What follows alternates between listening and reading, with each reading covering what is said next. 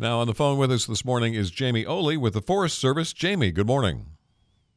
Good morning. Thanks for having me. Thanks very much for being here today. Greatly appreciate it. Lots of uh, things to gear up for coming in the uh, upcoming time, this, this time of year. But you've got an open house at the Sisters Ranger District happening real soon, don't you? Yeah, correct. So on Wednesday, March 15th, uh, the Sisters Ranger District will be providing an opportunity for the public to come in and hear about the range of activities they have planned for this year. Um, the event will be held at the Sisters Camp Sherman Fire Hall in Sisters. Doors open at 5. Uh, official presentations start at about 5.30. And then following those presentations, there will be some time for folks to ask questions and meet with specialists. Okay, that's the Sisters Ranger District Open House next Wednesday.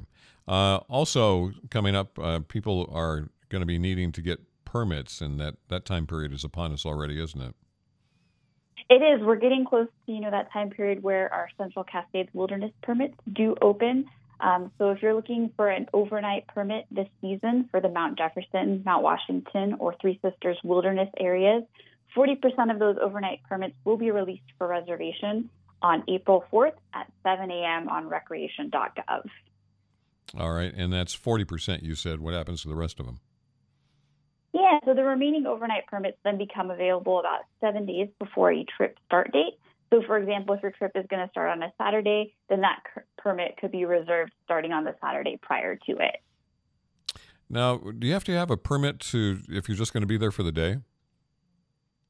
So for day use permits um, under the Central Cascades Wilderness, per- Wilderness Permit System, uh, they're required at 19 of the 79 trailheads in the Mount Jefferson, Mount Washington, and Three Sisters Wilderness areas. So you're going to want to take a look and see which trailhead you're planning to use, and then see whether that requires a permit or not. And those day use permits come out in two rolling windows, both 10 days in advance and then two days in advance of the trip date. And when are permits required? So the permit season runs June 15th through October 15th. And that's basically what, to manage use? It is, yeah. This gives us an opportunity to restore wilderness characteristics to these areas. Um, they were really seeing a lot of overuse, heavy traffic um, that we're taking away and degrading some of the natural qualities of these areas. Okay, so permit use controls the amount of people that can be in any particular area over a particular season, then, right? Yeah, again, really just focusing on keeping those wildernesses as pristine as possible. Now we're talking Mount Jefferson, Mount Washington, and Three Sisters. What about overnight? Yeah, so no Central Cascade Wilderness permits are required for overnight stays if you're going to the Waldo Lake or Diamond Peak Wilderness areas. Again, those Central Cascade Wilderness permits are required for all overnight stays in the Mount Jefferson, Mount Washington, and Three Sisters Wilderness areas. All right, and first Tuesday in April is when these come out. What about the uh, the day use for Cascades uh, uh, Central Cascades Wilderness permits? Well, we talked about that, didn't it? Yeah. Yeah, yeah, those are the ones that'll be on that two two um, rolling window period, ten days in advance and then two days in advance. All right. All of this happens beginning April 4th. You have to have permits from June fifteenth to October fifteenth, but uh, 40% of the overnight permits you want to do camping on those areas will be the first Tuesday in April, April 4th. It opens up at 7 in the morning. All right, uh, let's talk about things the way they are right now. We're not in spring and summertime yet. We've still got winter going on. What's happening there? Yeah, so we're still seeing, you know, obviously winter recreation use. And a good reminder as some of the snow does start to melt at lower elevations that our winter range closures are still in effect through March 31st. We have four winter range areas across the forest, um, those being the Cabin and Silver Lake, Metolius, Opine, and Tumalo.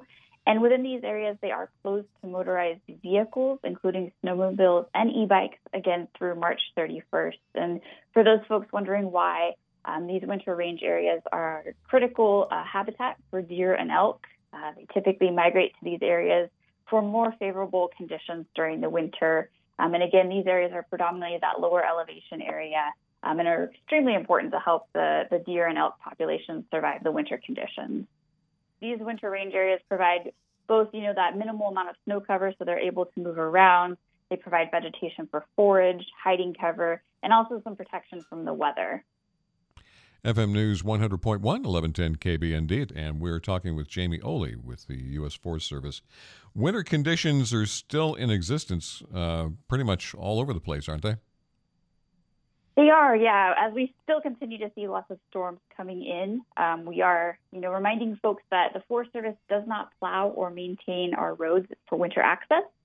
So if you're out there traveling on the roadways, you know, using a GPS, make sure you're also, you know, if you come across a road that has three inches or more of snow, perhaps choosing an alternate route, as conditions are likely to not improve as you head down that road. Yeah, we've had uh, uh, search and rescue both Crook County and Deschutes County. I have plenty of experience in helping folks out here in recent weeks. Yeah, absolutely. Again, those storm systems keep rolling in, and again, we we don't maintain those roads for access, and GPS systems don't always know that a road isn't accessible. So obviously, you want to use TripCheck and those other great tools to check on conditions um, on the main roadways. But again, just be advised that our roadways, you know, on the national forest are not prepared for winter travel. Well, I'm going to ask you to look ahead and, and do some speculation for me on uh, fire danger for the upcoming year. Any ideas on uh, how heavy of a of, uh, fuel load you're looking at this year? You know, I haven't seen any predictions yet, but we've obviously still got quite a bit of moisture on the ground with more coming. So we can anticipate, um, you know, we're still a few months out from um, what would be considered fire season. I think, you know, it's always hard to predict, but certainly I think, you know, perhaps next month when we chat, we'll have a better handle on how things are looking out there. All right. Now, uh, every summer, you guys uh, always look for uh, young people who might want to get some experience working in the woods for uh, summertime. Tell us about your hiring program. Yeah, so currently we are hiring for our Central Oregon Youth Conservation Corps crew, um, and we are hiring both crew members, so those folks that are ages 16 to 18, and then also crew leaders to help lead those youth um, in their projects out in the forest. And so this season typically runs um, end of June through the middle of August. Um, the youth work Monday through Thursday, 10 hour days, um, and they're integrated with our um, different programs across the forest. Um, so whether that's you know spending a day out with our you know fuels folks or our recreation department, building trails, um, they get a whole swath of uh, experience uh, for the various work that we do in the Forest Service, and it's a great stepping stone if they are interested in perhaps pursuing a career in natural resources down the road. And the best way to somebody to investigate that and take a look at it.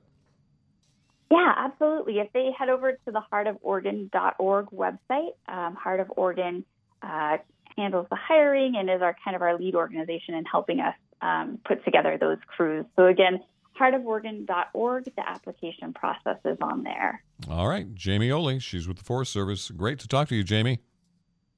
Thank you so much for having me. All right, you take care. We'll talk to you next month. FM News 100.1, 1110 KBND. Good morning.